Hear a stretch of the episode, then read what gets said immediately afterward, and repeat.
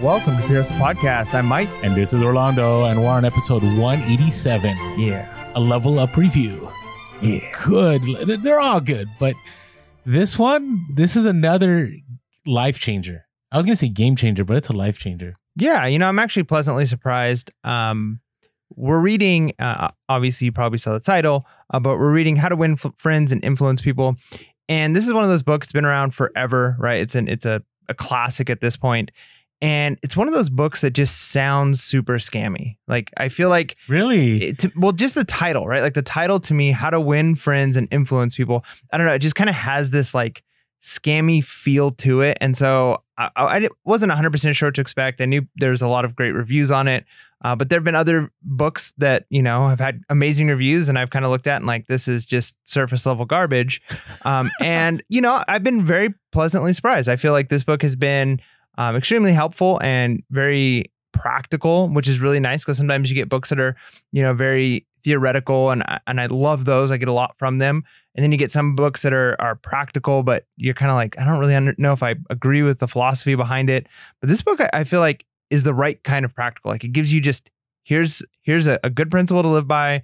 Here are some examples of how it works out in life, and then it moves on to the next one. And it's like, man, these are these are like game changers. These are good, and and it's things that most of us already know, maybe to an extent. But it's one of those things like just having it reminded and kind of thrown out, like, oh yeah, that is kind of how human beings work. No, You know? I agreed. Agreed. And when I think of scammy, I think like think and grow rich. Like that, that, well, we found out it was. I mean, by the way, if you have no idea what we're talking about, we strongly recommend you go check out our episodes. Check out the, check out both. But if you really want to know what we're talking about, it's the last one we did about that book. Did we do two or three of those? That we, I think I we think gave we up after two. one. Did we only do one? I think we only did one. Wow. Okay. So check out the one episode that we did. But he- here's the thing this book, so there's a lot of books like this. So have you ever read the Fill Your Bucket book? Yeah, I think that's a newer book. I think a lot of books have kind of taken principles from this one. Yeah. Like, and maybe the we're- first. that's a book we'll do in the future too. I don't know. I mean, there's there's so many good books. But but this book stuck out to me because I can personally relate to the principles in this book. I already did a lot of these principles and it just validated a lot of the stuff. And, you know, as a reseller, I think a lot of people got out of the nine to five, got out of, you know, wherever they were at because they got tired of people. Mm-hmm. Let's be honest, right? People are what make life, what makes life difficult, right? People didn't exist. But then again, you can't live without people. You, it's this, it's a really tough scenario right? And, and he actually starts the book. This I'm going back, not even to like the beginning of the book. I'm going to his. Uh, I think it's his. Pre- not even the. Oh, yeah, it's his new preface. So he has a 1981 preface, and then he has this how this book was written and why. And it depends what version you have. But let me read this real quick. He says. Dale Carnegie says says here, dealing with people is probably the biggest problem you face, especially if you are in business, right? And it's it's hundred percent true. If you moved up to a supervisor level, it's especially true, right? If if you've done reselling and you deal with customer service, it's true. When you're on social media, it's true. I mean, it, it relates to various aspects of your life. And then he goes down, and I really liked what he said here because I've dealt with this personally and I've gotten backlash for this personally. And I, I think it's a great start to the book because as resellers or as entrepreneurs, we think if we just work hard, we're going to be successful, which it's true. You can be, but you can actually expedite that success by applying principles that we're going to talk about as we read this book. So let me share the story he shares real quick. For many years, I conducted courses each season at the Engineers Club of Philadelphia and also courses for the New York chapter of the American Institute of Electrical Engineers. A total of probably more than 1,500 engineers have passed through my classes. They came to me because they had finally realized, after years of observation and experience, that the highest paid personnel in engineering are frequently not those who knew the most about engineering. One can, for example, hire mere technical ability in engineering, accountancy, architecture, or any other profession at normal at nominal sal- salaries. But the person who has technical knowledge plus the ability to express ideas, to assume leadership, and to arouse enthusiasm among people, that person is headed for higher earning power. Yeah. So just to to put that in clear language, um, if you if you can deal with people better, if you've got people skills, you're going to make more money. It's it's true. It's it's it's a sad it's a sad but it's a true fact and I mean, it's not really a sad fact if you think about it. Like, if you work for a company, you want the people who are above you to, and the people who are, are giving you instructions and leadership and guidance to be people who you feel listen to you and care about you and have your best interests at heart and aren't, you know, I mean, we all know the people who it's like, yeah, this person is great at their job, but they're a terrible boss, right? Nobody wants to work for that person. And so it, it makes sense. Like, it's, it's not even a bad thing. Like, we look at that and say, like, it's good that the people who, are best with people make the most money because those are the people we want to work with and those are the people we want to ultimately be. But it's such a hard thing to understand. For instance, I I'll give you an example. Years ago, I knew an individual who had for years, years worked in a certain department. And then this new person showed up. And this new person was, you know, brand new, out of college, had all the skills necessary, and you know, from the very beginning came in like a rock star into this new place. Was loved by multiple people and knew who to talk to, engaged the right people. And within five years, this individual was promoted to a supervisor position over the individual who had been there for years upon years. And I remember seeing the resentment in that individual and saying, why, why wasn't I chosen? Why wasn't I elevated? This, this new guy doesn't even have half of the knowledge that I have, but somehow he's in charge of me. And and this individual struggled this whole time. But the reality is this new person knew I don't want to say knew the game, but understood how to win friends and influence people. He made friendships with the right individuals. He was positive. He had people behind him. And when this move happened, in the end, he was winning because the other person was all by themselves. They they depended that whole time for their hard work to kick in. And I know this is really hard. I, I would say as a reseller, like I, I, think a lot of us, even myself, I even though I'm a very you know vocal, I'm an extrovert person. I, I don't like dealing with people sometimes. That's part of what I love, why I love reselling. But even reselling, you have to have the skills to network. You have to have the skills to negotiate, even at the lowest levels of garage sales to the highest levels of dealing with wholesale distributors. Even, you know, those that are influencers have to learn how to, you know, navigate people. And so really encourage all of you, whatever it is in life, whether it is you're, you're dealing with as a reseller, whether you're at a job right now at a nine to five, you're like, hey, I've been working hard this whole time, but I'm not advancing anywhere this podcast should help you be able to at least apply principles that can get you to that place. No, absolutely. And as we get into the book, one of the things that I like, um, we're going to do um, a little less than half of it today. Uh, but one of the things that I like is you can almost just read the like little quote at the front of each chapter and then the principle at the end of the chapter and really get like a, a, the gist of what's going on here. And then inside of the chapter, there are lots of, of examples of how this plays out and, and ways that you can implement it, practical ways that it, it would look in, in your day to day life.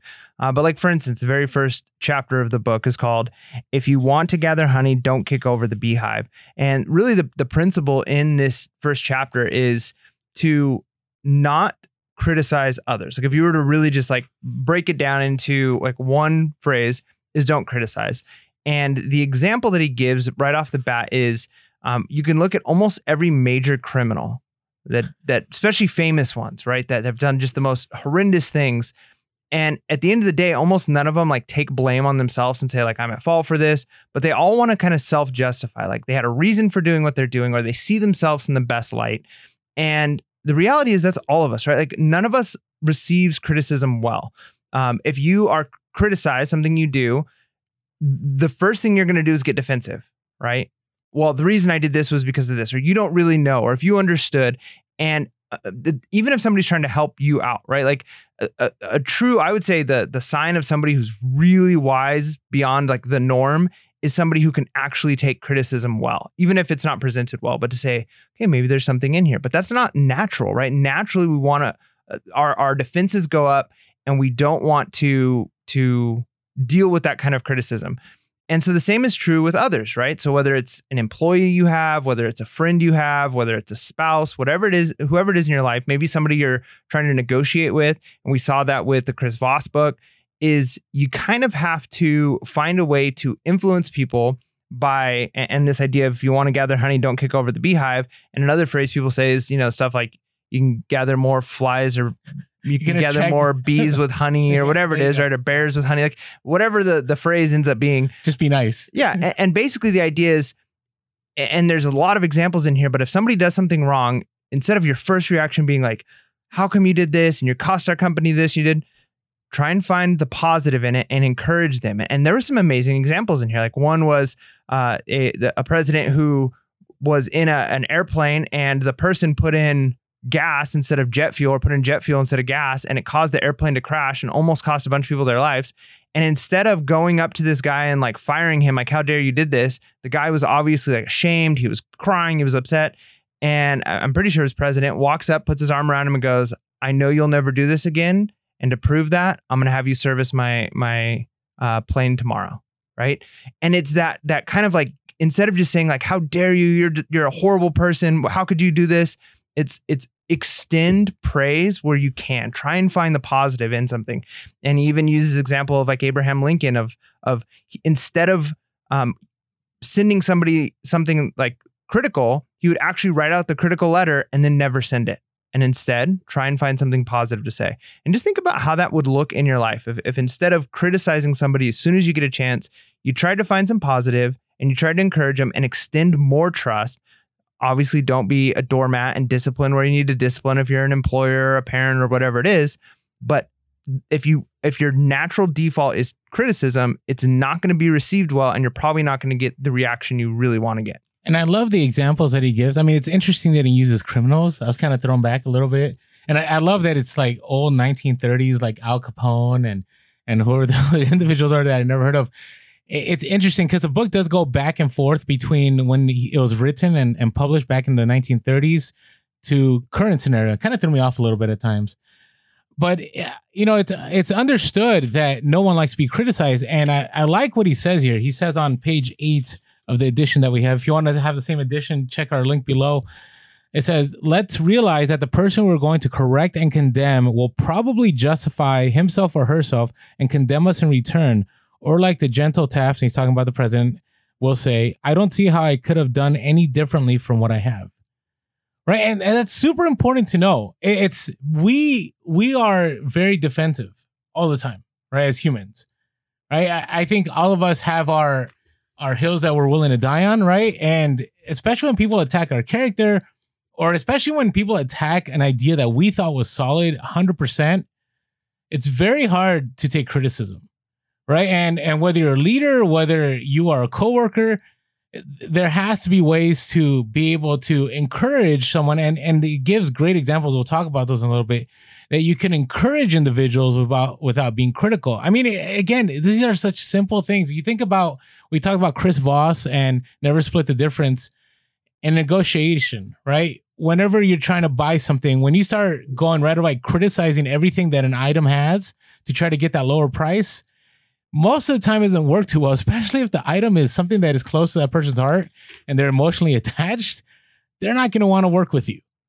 But if you are encouraging, if you are like, wow, this is a great piece, and I'm not saying that you do it to drive the price up, but you let the person you value and say, hey, I understand why you'd think this would be cost this much and why it's it's it, it's such a valuable piece for you.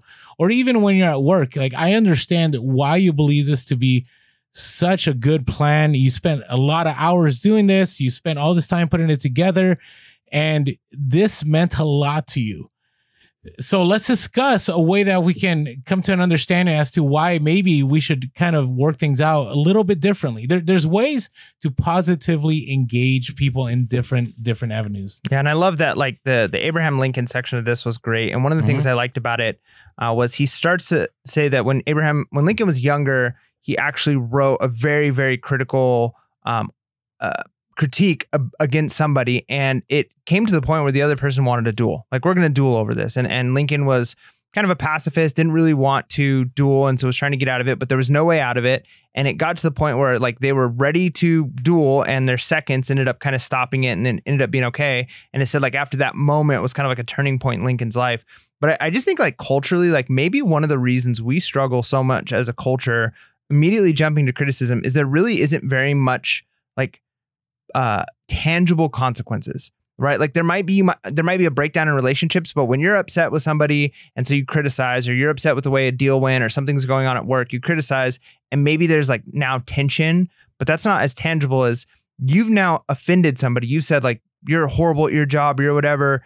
There's not really any consequences that come but what if what if we lived in a time where they were like all right well let's duel. You've now insulted my honor right you might be a little more cautious to say Yeah. before I jump to criticizing, I better make sure that this is the last resort that I possibly can come to. Because if I'm going to essentially call out somebody's honor and and accuse them of being a, a dishonorable person or a terrible person, there might be real world consequences. I might get punched in the face. I might get shot. Right. But we live in a culture for the most part where you know there's not those kinds of consequences. So people can jump to that because there's this safety our culture has provided. Well, think about keyboard warriors. yeah, exactly. I mean, we get. I mean, we've gotten flack on our own YouTube, on social media. There's been a ton of people that have received that. Like, if every person, let's, I call you into a duel. No, you're going to insult my honor. You're going be to a accuse me of something. changer. Yeah, I, I, there'd be fewer. There'd be fewer trolls, right? Because people would realize that there's there's not um, unless this is like essential. Like if you are in a place where you're running your business or you're dealing with somebody, and this is the last resort. Like I need to bring a critical spirit to this situation, um, knowing that this is going to offend the person and they're going to put their their defenses up, um, and this might end in disaster. Uh, but this worth it because given the the situation, I have to go to this point. Then criticism is fine, right? But we use criticism when maybe a lot of other tactics should come before it, right? And so I, I like that. I, I like one of the things he says is, um, uh, "Do you know someone you would like to change and regulate and improve? Good, that is fine. I'm all in favor of it. But why not begin with yourself?" From a purely selfish standpoint, that is a lot more profitable than trying to improve others. Yes, and a lot less dangerous. Don't complain about how the snow on your neighbor's roof says Confucius when your own doorstep is unclean. And it's kind of, I mean, there's so many phrases like that, you know, not judging others when you can take care of your own self. And I, I've kind of been hearing a lot from different people I've listened to and books I've reading, kind of like getting your own house in order, right? Before you you try and change the world, get your own house in order. And yeah, there might be something other people are doing that's worth criticizing, as it were. But if you can just grind and improve yourself and, and and ensure that there's less things about you that can be criticized and the way you're raising your family and the way that you're running your business, then from a like he says, a selfish standpoint, hey, you're gonna be better off. Even if they don't improve, if you're improving, you're better off. You can fight the battle to try and improve somebody else, and it ends up leading into a war, which causes everybody to suffer, or you can try and find ways to to improve relationships. And he also says any fool can criticize, condemn, and complain, and most fools do. But it takes character and self-control to be understanding and forgiving. No, I, I- I underlined the same thing. Did you? Or highlight? Yeah, Yeah. exactly. word for word, pretty much. No, word for word. So it, it does. It think about this. How many times have you wanted to just snap back at someone? Right. I, I used to do this at, at my at my previous job all the time. I would write out emails and I would put it in my drafts, and I'd wait a few hours before I sent it. Right, because I know at that moment, if I sent that at that, I've done it before, and I know other. I know people have walked away from jobs because they knew that that email that they send would be the end for them. So there's a lot of it takes a lot of restraint, right? Like it says, any fool can criticize, condemn, and complain, and most fools do, right? And and it's foolish, right, to put yourself in a scenario where you're gonna let a few strokes of the key be the end of you, whether it's at your job, whether it's in a relationship, whatever scenario it is right? And then again, it says, but it takes character and self control to be understanding and forgiving. So the the other side of it is like, hey, put that in the drafts, or if if you know.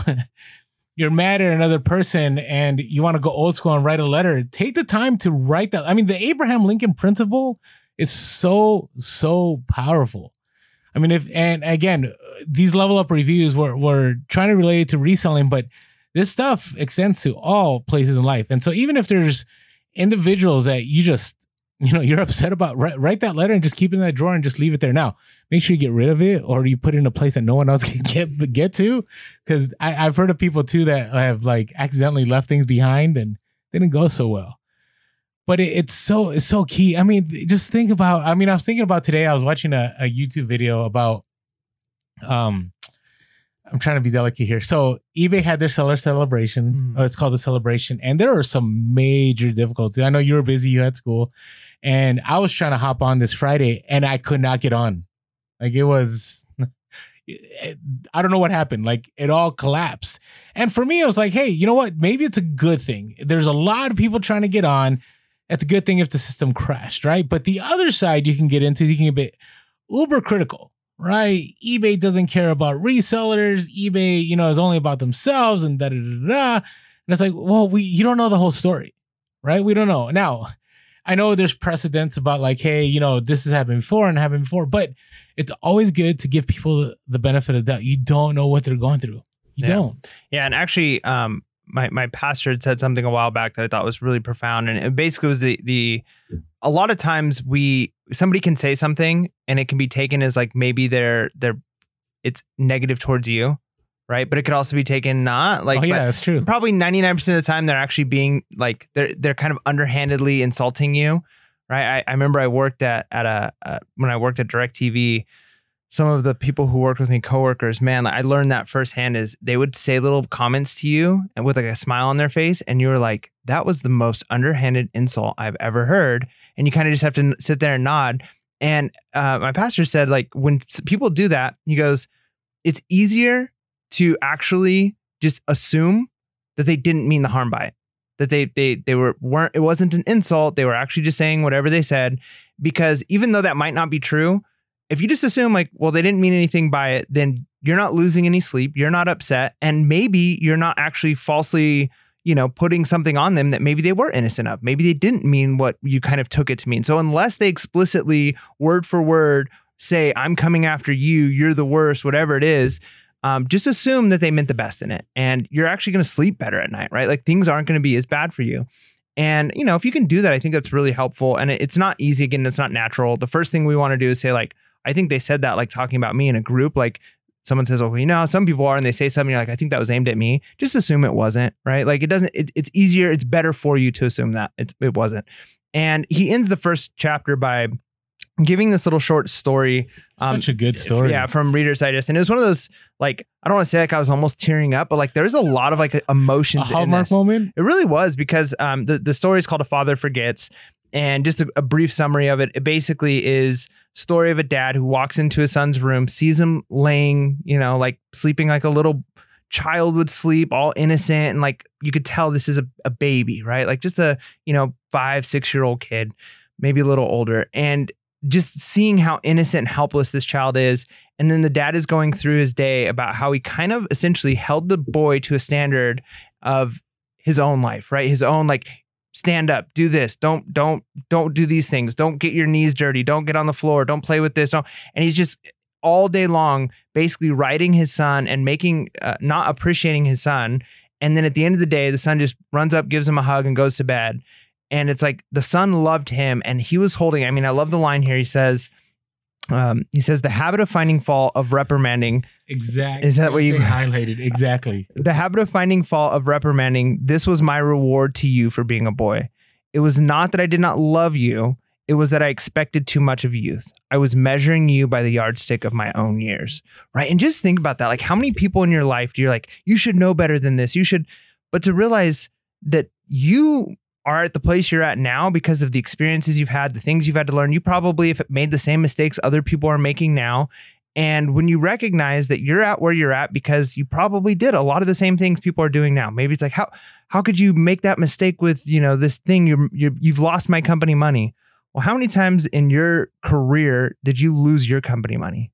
Right as you're learning these things, and so when you can kind of forget, and and the reason why I'm so like kind of touching is it's like I've got a son, right? And yeah, sometimes he does silly, goofy things, and it's like, why did you knock over that vase? Why did you break that? Why did you do this? I've told you a hundred times to stop playing with the door, and you smash your fingers, and I get upset with him, and it's like he's trying to figure life out, and he hasn't got 30 years of experience yet and he hasn't learned the things I've learned and I my job is to guide him and teach him but to also recognize that he's not where I'm at yet and so I can't hold him to the standards of my life um, I need to love and appreciate him and encourage him, encourage him, and not just discipline and reprimand him. And I think that's so crucial for the way we deal with everybody. pure hustle parenting. Yeah. Now, I did I did think about my own kid and in the sense like even right now as a reseller, as an entrepreneur, whatever you want to call it, like I, I'm kind of like bothered at the fact that my son isn't taking this on.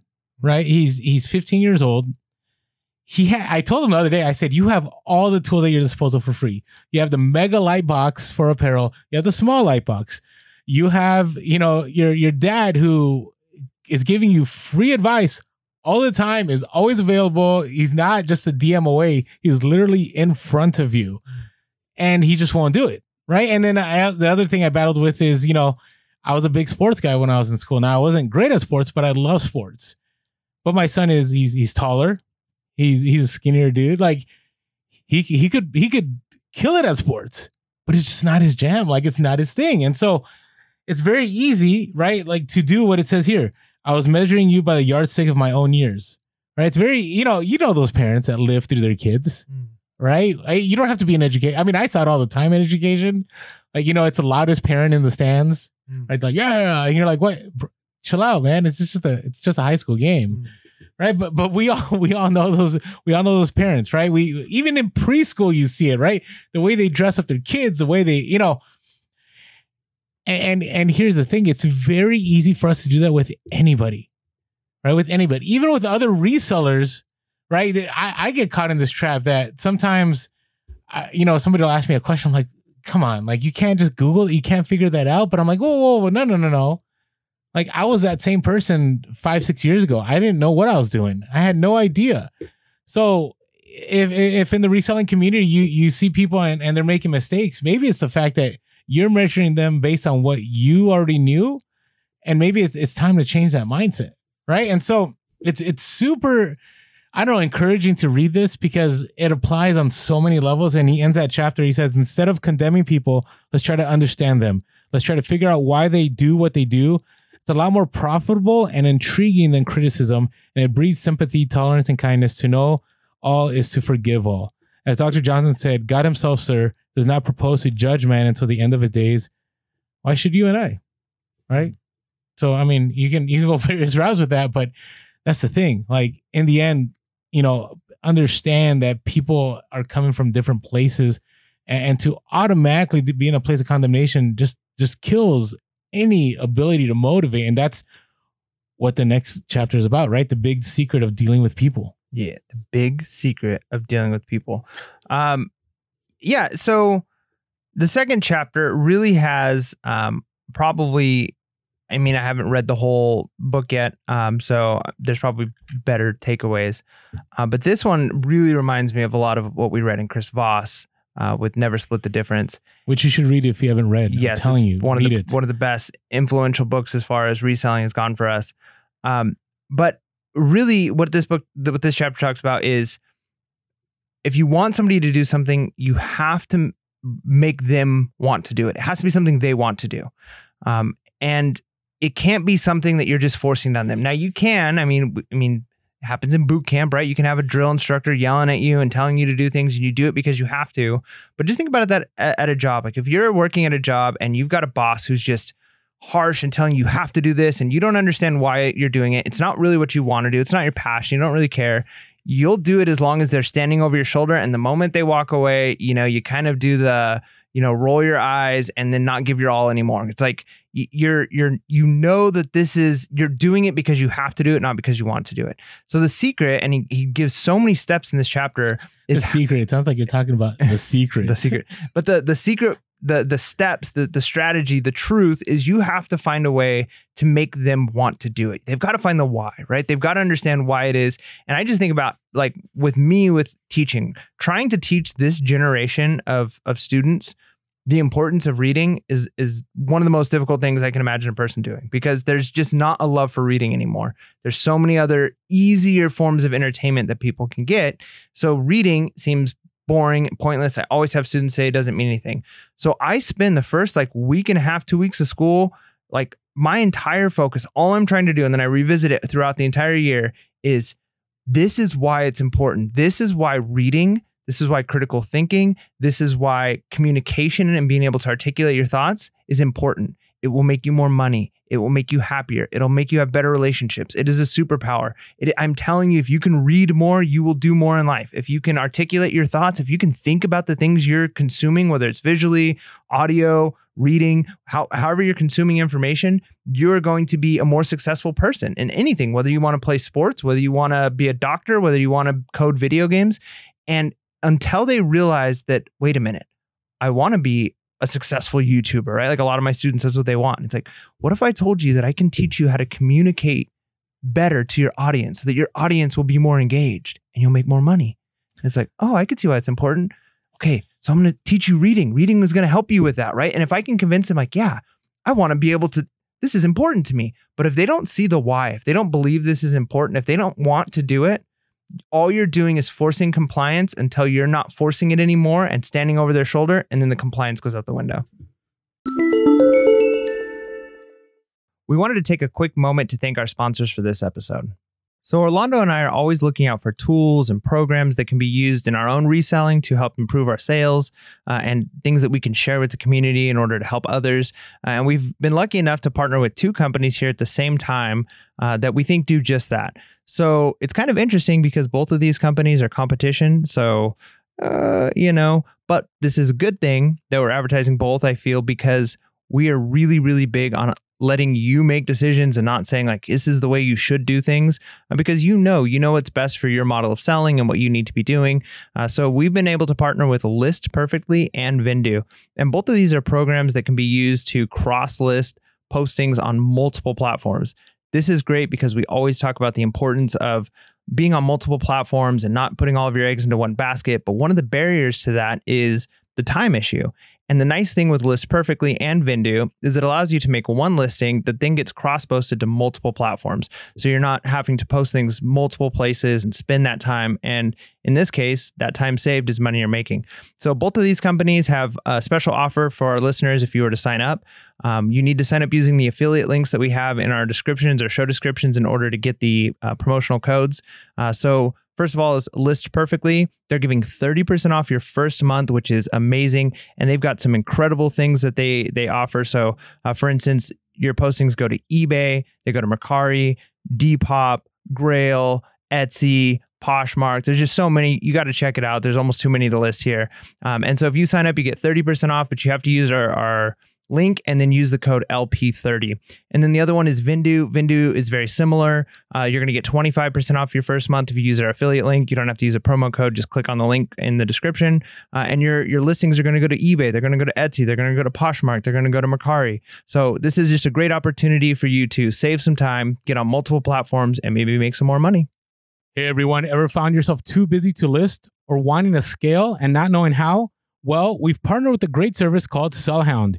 They will help you do much of the heavy lifting and can benefit your business in many ways. Sign up for listing services with Sellhound and receive 25% off your first purchase or 25% off your first month of a Sellhound monthly subscription. You can do this by using our promo code all in caps, Pure Hustle 25. That's the numbers 25. By the way, everyone gets three free listings to try out before any purchases. Just go to sellhound.com and subscribe using our promo code Pure Hustle 25. Yeah, no, I, I, it's it's very very true, and and it's with anything. It, it, it has to be, and but again, you know, we go back and forth, right? You've mentioned discipline before, right? But I think in this scenario, it's very much the idea that people have to be in order for you, right? We're talking about it says fundamental techniques in handling people, right, and getting people to you know, be friends with you and winning over people, right? That's the goal here. You have to provide a scenario where it's something that they want, right? So he gives a scenario of, of John D. Rockefeller and the fact that John D. Rockefeller was willing to give millions to put together a hospital in China to care for millions of poor poor people that he had never seen or would never see. Right. And, and the, and the big win for for Rockefeller and others was they wanted legacy right? Even though they weren't going to be here, they wanted their names on something, right? That people would remember them, right?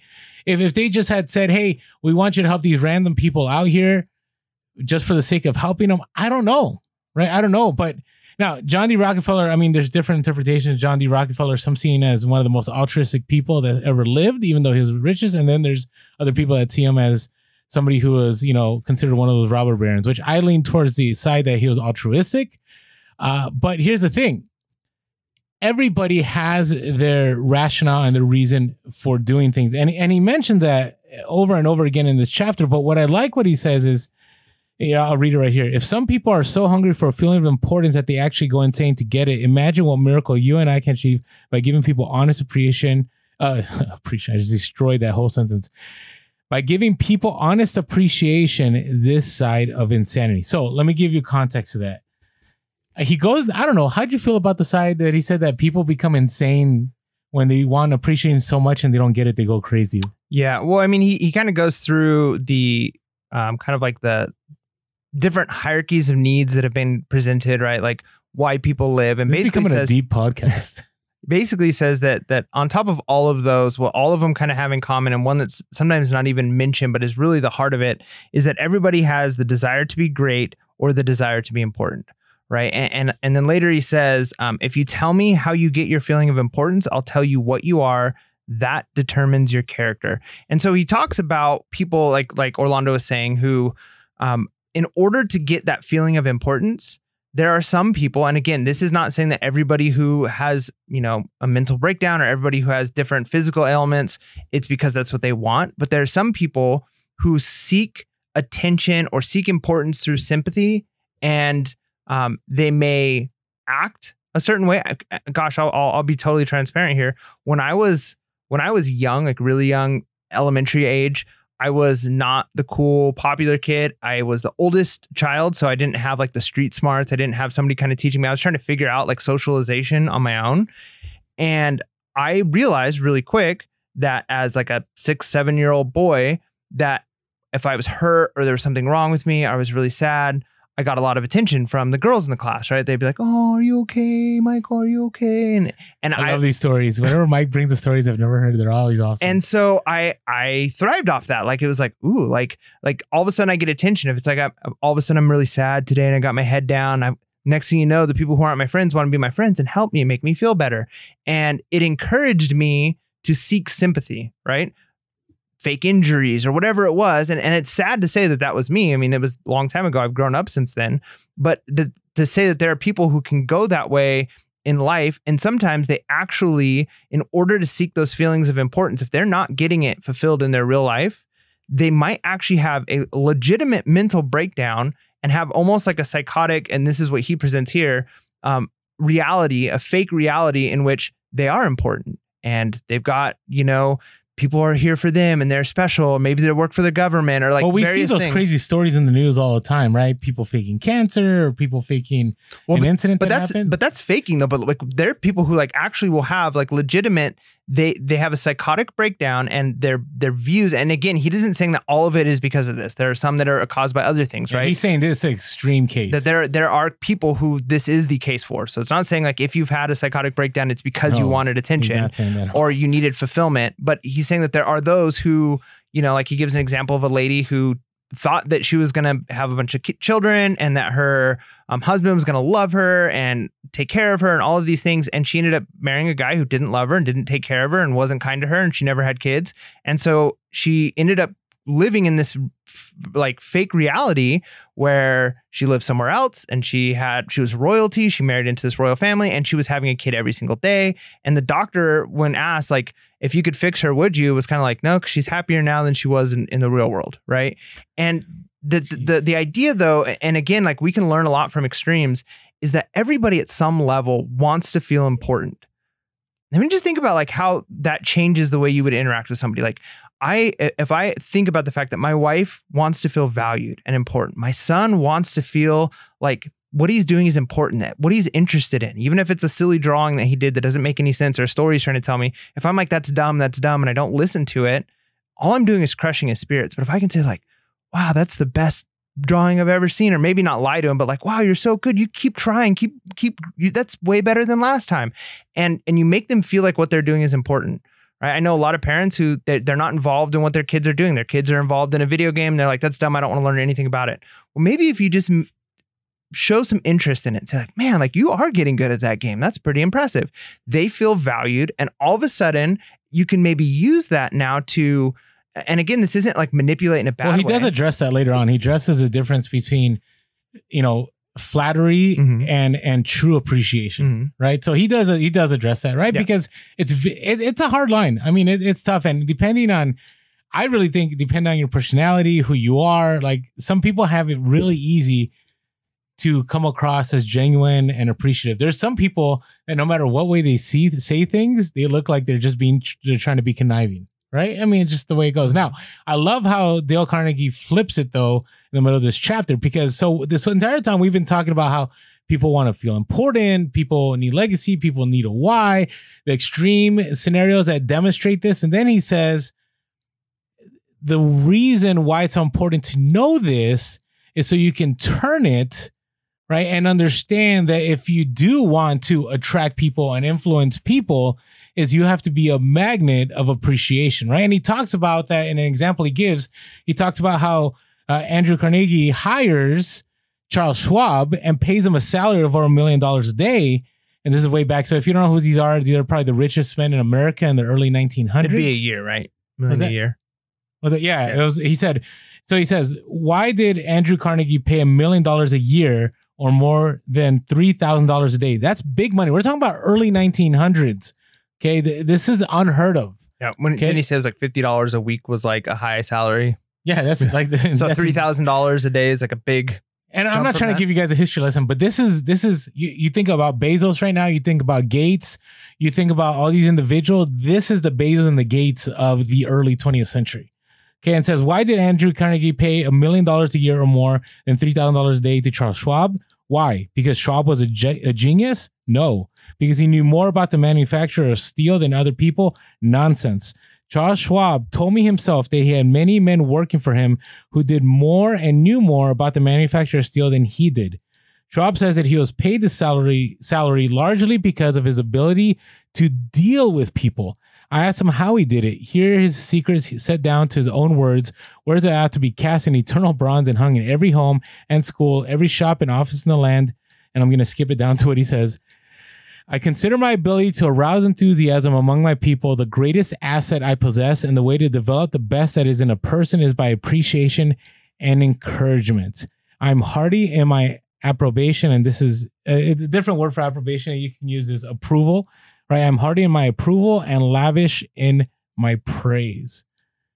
Right. And again, this is applies in multiple levels. This applies at the I, I can tell you, even with myself, I have a lot of connections in in, San Diego at thrift stores, at, at wholesale places, and it's because I'm not a jerk to people. Mm. All right, I mean, you know, we, we talk about jovial Orlando when we talked about the Chris Voss book, but but it's who I am. Like I, I generally do care for people, and and sometimes to the point that it's just like people are like, dude, like.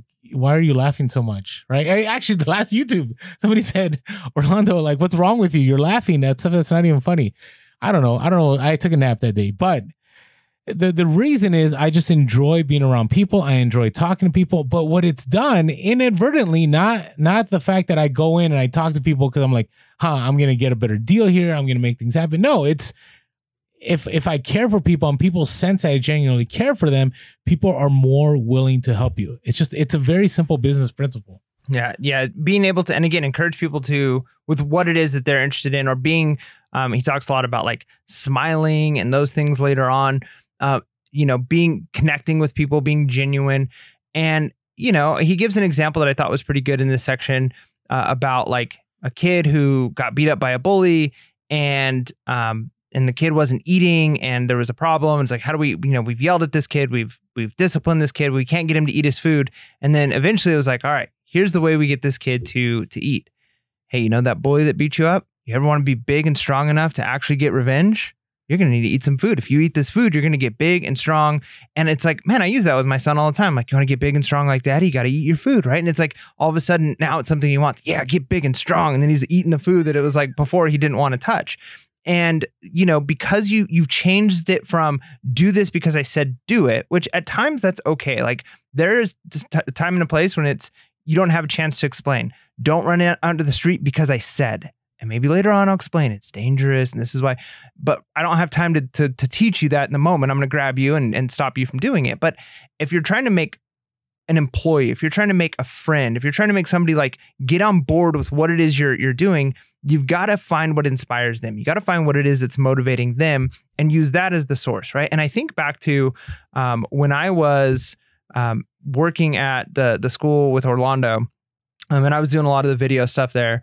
And I was approached in two different ways by different groups of people to do video. Oh yeah. And sometimes it was like, Mike, we need this. I need this video by this time, this date, and it needs to have these things in it. And I'd be like, well, that's really hard for me to do. And it's actually like I don't have the stuff I need for that. And I don't, and it was kind of like a we don't really care. We'll try and get you what you need, but we need it by this date.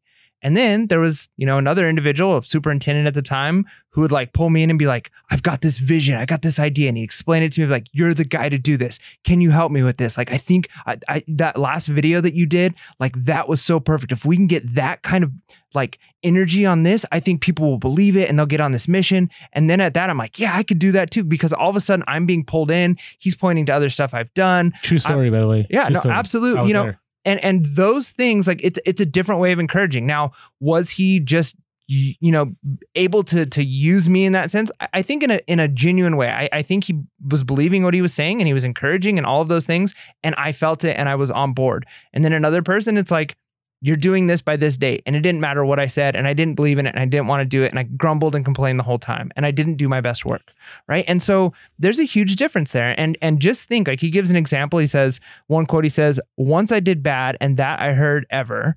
Twice i did good but that i heard never right?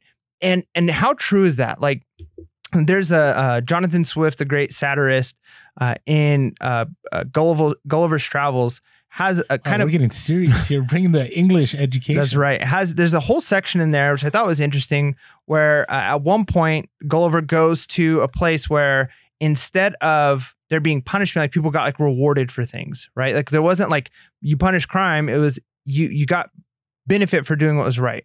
Hey, I pay my taxes all the time. So I get rewarded. I do this, I get rewarded. And not like, hey, I've paid my taxes consistently like a great citizen for 30 years of my life and one time I'm a little late and I'm struggling and next thing you know I'm in jail versus hey you've been paying your taxes we're going to reward you with more stuff right Wouldn't that be nice in real life? Exactly. I mean, but think about that. Like, if you can motivate the people in your life with encouragement and like you did that really well because it's so true. You know, a reputation takes a lifetime to build and only one little thing and it's gone. Right. And the same is true with like work. Like, I feel I just as a, a personal example, like recently, I was crushing it on everything. My lessons were great. I sent out all the emails to parents. I did this, I did that. And then it's like one thing, like in, in a list of, of 50 to do list things, like one thing that was kind of a minor thing. I forgot to hit save on attendance. I think I talked about that at one thing on one class. And it's like, well, that's all anybody's going to think of Mr. You know, Mike for this school year. It's like, oh, yeah, he's the guy who can't do attendance, right? It's like, whoa, whoa, whoa. How about all the great things I've done, right? And so you've got to think about that for the people in your life they're going to mess up on something, but try and encourage them on the things they're doing well and the things they're doing right. And you'll be surprised that the thing they did wrong, they probably know it and they'll probably fix it. And maybe you need to address it. But usually, if you can encourage them, like, man, this project, you did A, B, and C really well. Like, these were amazing. And if, if they know they had A, B, C, and D, then they're like, yeah, like, thanks for acknowledging all the great things I did in this project. Next time, I will make sure that those emails get out to everybody on time, right? Like, whatever it is, that is it, it kind of can take care of itself. And so encourage instead of condemning. And you'd be surprised at how much more motivated employees, motivated friends, uh, people around you are. it- It's just going to be a better situation. Oh, that was all my direct boss. Mhm. I mean, I'm telling you, that, like, even though we, we worked for a short time, he probably made more impact than most bosses I've had in my entire life in that short time. Right. Because it was genuine. It was, and that's the key word. So he takes us to that next section. He says, in the long run, flattery, flattery will do you more harm than good. Flattery is counterfeit. And like counterfeit money, it will eventually get you in trouble if you pass it to someone else. Right. So you got to be careful. Right. It- it's a hard line. And, and here's the thing, especially if you don't know someone, like, eh, you know, I find this all the time. People, eh, when I, when I'm trying to, you know, broker deals and reselling, make bulk buys, if I go too much on the, hey, you're awesome. Hey, this is Mm. cool. Like da da da. They're like, Yeah. they start, they start backing off. Flattery stinks. Nobody likes flattery. Yeah, and and it's it's I'm telling you, it's not easy though, Mm. right? It's easier to flatter, Because Right. it's insincere. yeah, it's insincere. So you can find whatever, right? Yeah. You can say whatever you want, whether it's eh, you know you're out on a date, whether it's you're dealing with your kids, whether it's your spouse, whatever it is. Flattery is really easy because you don't really have to know that person, Hmm. right? But if it's something genuine, right, it takes work. And he says, don't be afraid of enemies who attack you. Be afraid of the friends who flatter you. And so Mm. on the other side, I think everybody they want to feel important, but if they feel that somebody is manipulating them or using them, I mean, we see that all the time in the reseller community. I mean, that's one of the stigmas that we have, right? Instead of being seen as individuals that are providing a service, that we're connecting people to things they've lost, you know, a long time ago, that you know we're we're helping better the economy, that we're providing goods.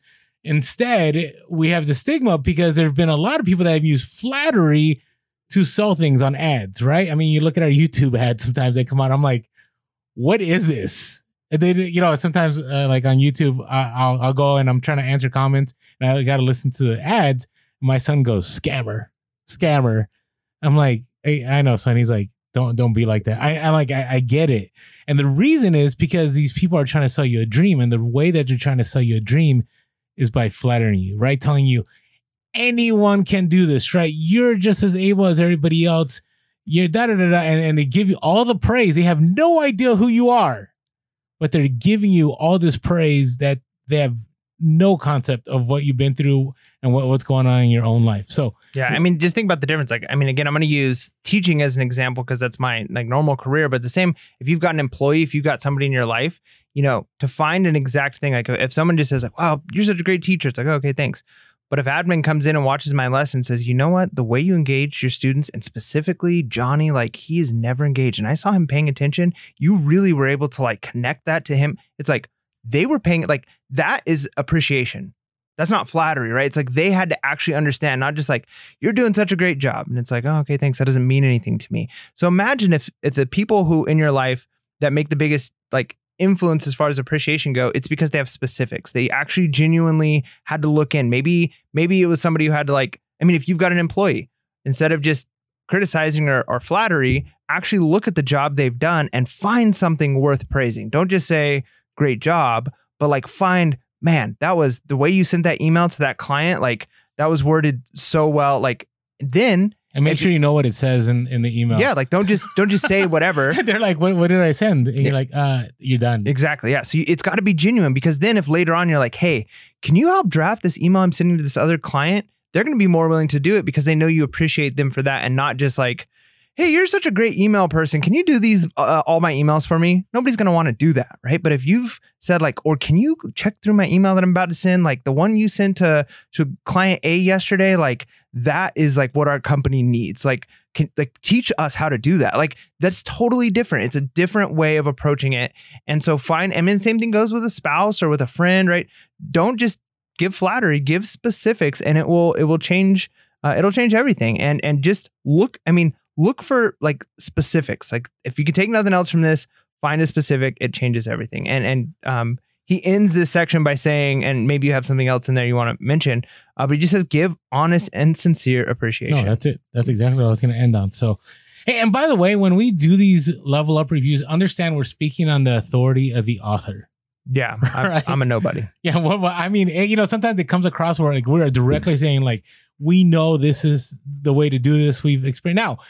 I can say with this, I've experienced a lot of this. I can speak on authority on a lot of these topics, but understand we're all learning together. All right, time for a quick social media spiel. So if you haven't been following us on social media, we are Pure Hustle Podcast on Instagram, TikTok, and Facebook. We are Pure Hustle Cast on Twitter. Uh, you can always, you know, if you like, come over to YouTube. By the way, we're almost at 4K. So if you could hit that subscribe button, that'd be great. Hit that bell notification in case we do a live and we drop videos. You can always give us a call, 619-738-1170, 619-738-1170.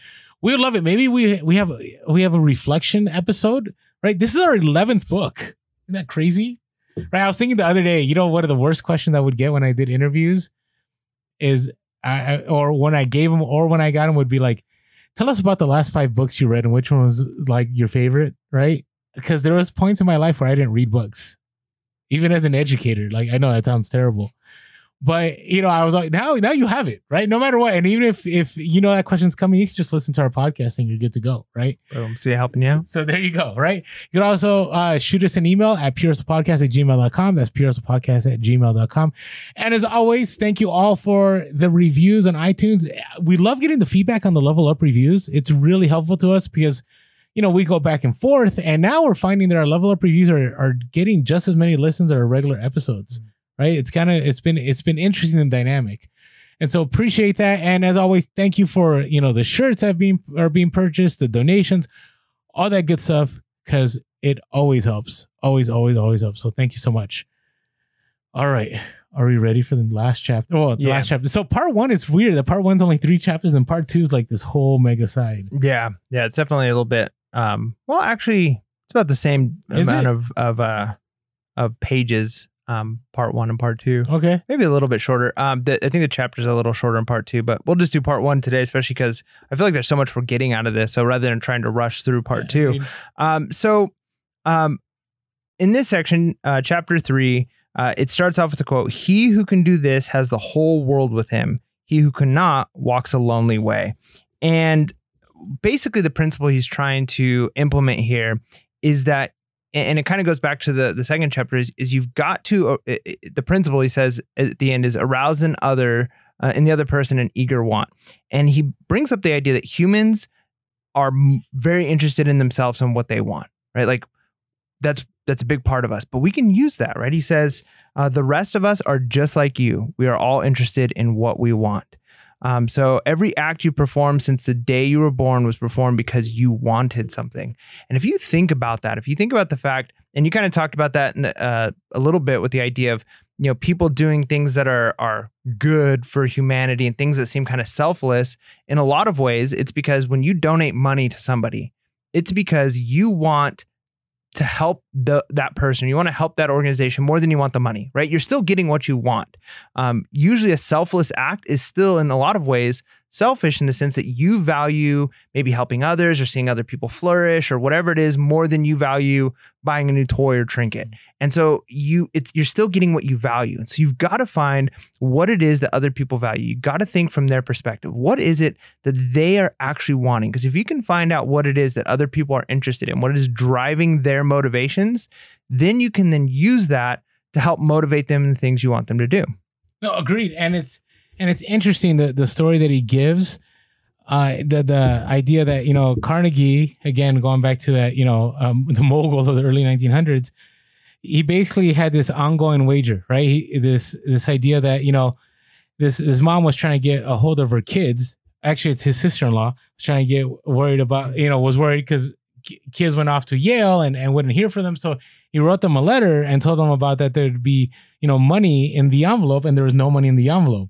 Well, guess what? They contacted him. Yeah, the, Right? the bet the bet was I can get them to respond to me without even asking them to respond to me. And she's like, you can't do it. And yeah, he said, there's five dollars in the envelope. I hope you this is helpful for you. I wanted to give this to you, but he didn't send them money, so they responded back like, "Thank you so much for the letter. Just want to let you know the money didn't make it in." Right? So like they he realized that he had to drive on their wants. Well, they're gonna want a the money that he said he was giving them, and so he's getting what he wants, a response to hear back from them.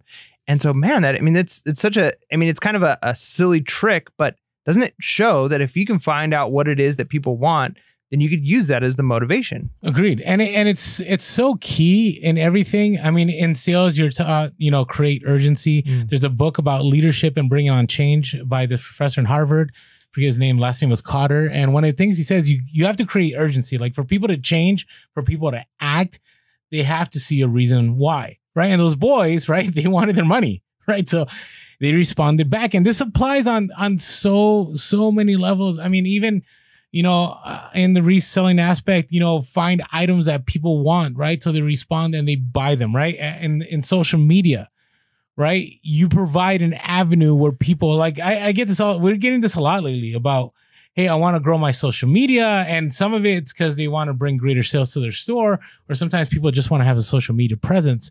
And we're not social media. What do you what what do you call the those people that influence people on social media? Influencers? No, no, no, no, no, no, no, no. But there's the there's the influence, and then there's like the social media people that are like, here's how to grow your social media. Do you get what I'm saying? experts, gurus. No, there, there's a term for it. Is there? I forget what it is. But anyways, we're not that at all. But what I can say is what I've learned is that if you provide people right a reason to respond, like you pro- you continue providing value, they'll respond. If you don't provide value, like for an example, people are like all the time, "Hey, I want to sell stuff on Instagram," and I say, "Hey, if you want to sell stuff on Instagram, don't post what you're selling. Provide value." provide you know here here's here's one way to do this in your reselling here's another way here's how to find what is authentic what is not whatever way you provide value and then when you're you know showing a product or whatever it is you're able to convert that into a sale without even expecting it Yeah, it's so good. And he gives like multiple like email or letter examples, the difference in like kind of like sales. Um, and th- they're all really kind of the same concept, two different ways of doing it. One is the selfish way, like you're asking the person for something. The other one is phrasing it of here's the w- here's what you need and here's how I can help you get that, right? Like even if, you know, it's a it's a bad situation.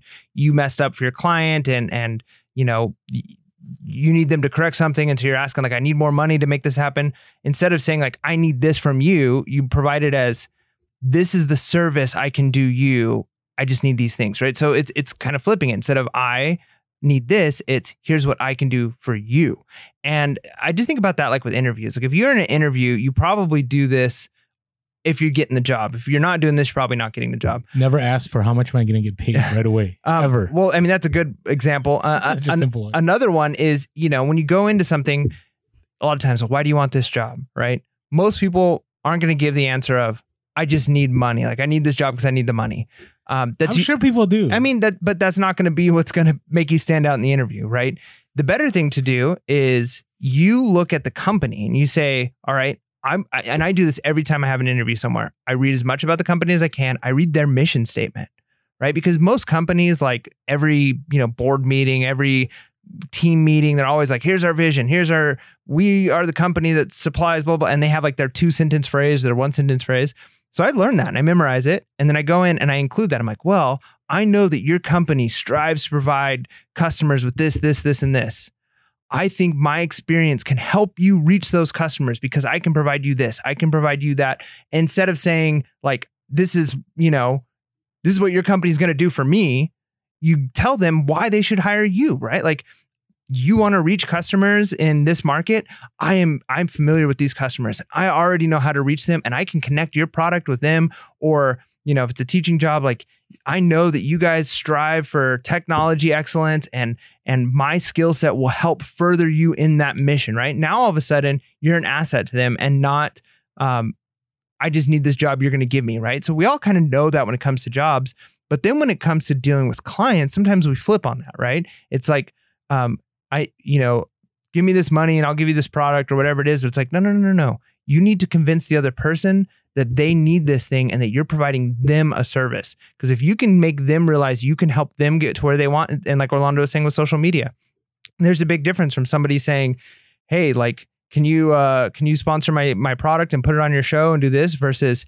"Hey, I've got this product. I want to send it to you. I want to give you some to give out to your customers. I believe in this. I think this is something that's going to help you." Right? That's a totally different thing. People are going to be more willing. Or somebody saying, hey, I love the content you're creating. Can I come work for you for free for like a couple of weeks just to learn from you? As opposed to, hey, can you give me a job? Right? Like those are two very different things. And so if you can recognize that this same principle works not just at the job level, not just at negotiation, because a lot of this reminded me of Chris Voss book, like negotiation stuff, Agreed. but but think about how it even applies to your family relationships with your spouses, with your friends, with your parents, with your cousins, with whatever. If and one of the things he talks about a lot in this is think about the other person's wants in front of your own and think from their perspective. He says, um, if there's any one secret of success, it lies in the ability to get the other person or to to get the other person's point of view and see things from the person's angle as well as from your own. And then a little bit later, he goes on to say, and it's kind of the same concept. If out of reading this book, you get just one thing, an increased tendency to think always in terms of the other people's point of view and see things from their angle. If you get that one thing out of this book, it may easily prove to be the one uh, to be one of the building blocks of your career. And just think about that. Like even even in in political debates, right? Or whatever the situation is, if you can see the world from somebody else's perspective, even if you don't agree with it, the the the idea they have. Hey, they want to do this with the team or they want to do this with the company, and I disagree with it. But if you can honestly try and see it from their perspective, what is it they're trying to achieve? What do they want? Why do they want it this way? Can what I want to do um, help them to reach that end goal? Maybe we're working towards the same thing, right? And so if you can see it from their perspective, you're better off, especially if they're only seeing it from their own perspective. You now have the upper hand because you have more knowledge than they do. You have your perspective and their perspective. And don't straw man. I mean, that's one thing that's really important is don't just straw man somebody else's viewpoints. They think this, they believe this, they just want the company to do this. They don't care about us. They don't, but actually trying to think, well, why would? And I remember I used to tell Orlando this because he was one of my my principals is uh, the staff would get upset. The the faculty would be upset because a decision admin would make. And you know, like sometimes I'd be like, yeah, I don't really agree with this decision that admin would make. But like I would tell him, like, look, I know you guys are in a tough position, and I'm I'm sure you guys spent hours in meetings trying to figure out what the best thing was. And maybe this isn't the best for me in my classroom, but as a whole for a school, this is probably the best thing that we need. And I recognize that. And so if you can see it from their perspective, and then maybe if I have a suggestion to offer, it comes off better as opposed to, I don't understand why you're doing this. This is stupid. You didn't even think about us, rather than, hey, I get your end goal here and what you're wanting to do. Um, have you considered this? And you probably already have considered this because I'm sure you know you thought about this. Uh, but can you help me understand why your plan is best is totally different than just telling them they're wrong. Right? No, agreed. I mean, he gives a great example in here. And I appreciate it when Mike would uh, you know, be willing to hear my perspective. But uh, uh, Carnegie gives an example about how they rent out a ballroom and they're supposed to be doing courses and they and they were given a certain rate, but then they got a letter and in the letter they were supposed to pay three times more the rent for that ballroom. So obviously he didn't want to pay. And what he does is he writes back. And what he writes is, is interesting. He says, I was a bit shocked when I got your letter, but I don't blame you at all. If I had been in your position, again, right, seeing that perspective, he says, I should have probably have written a similar letter myself. Your duty as a manager of the hotel is to make all the profit possible. If you don't do that, you'll be fired and you ought to be fired. Now, let's take a piece of paper and write down the advantages and the disadvantages that will accrue to you if you insist on this increase in rent.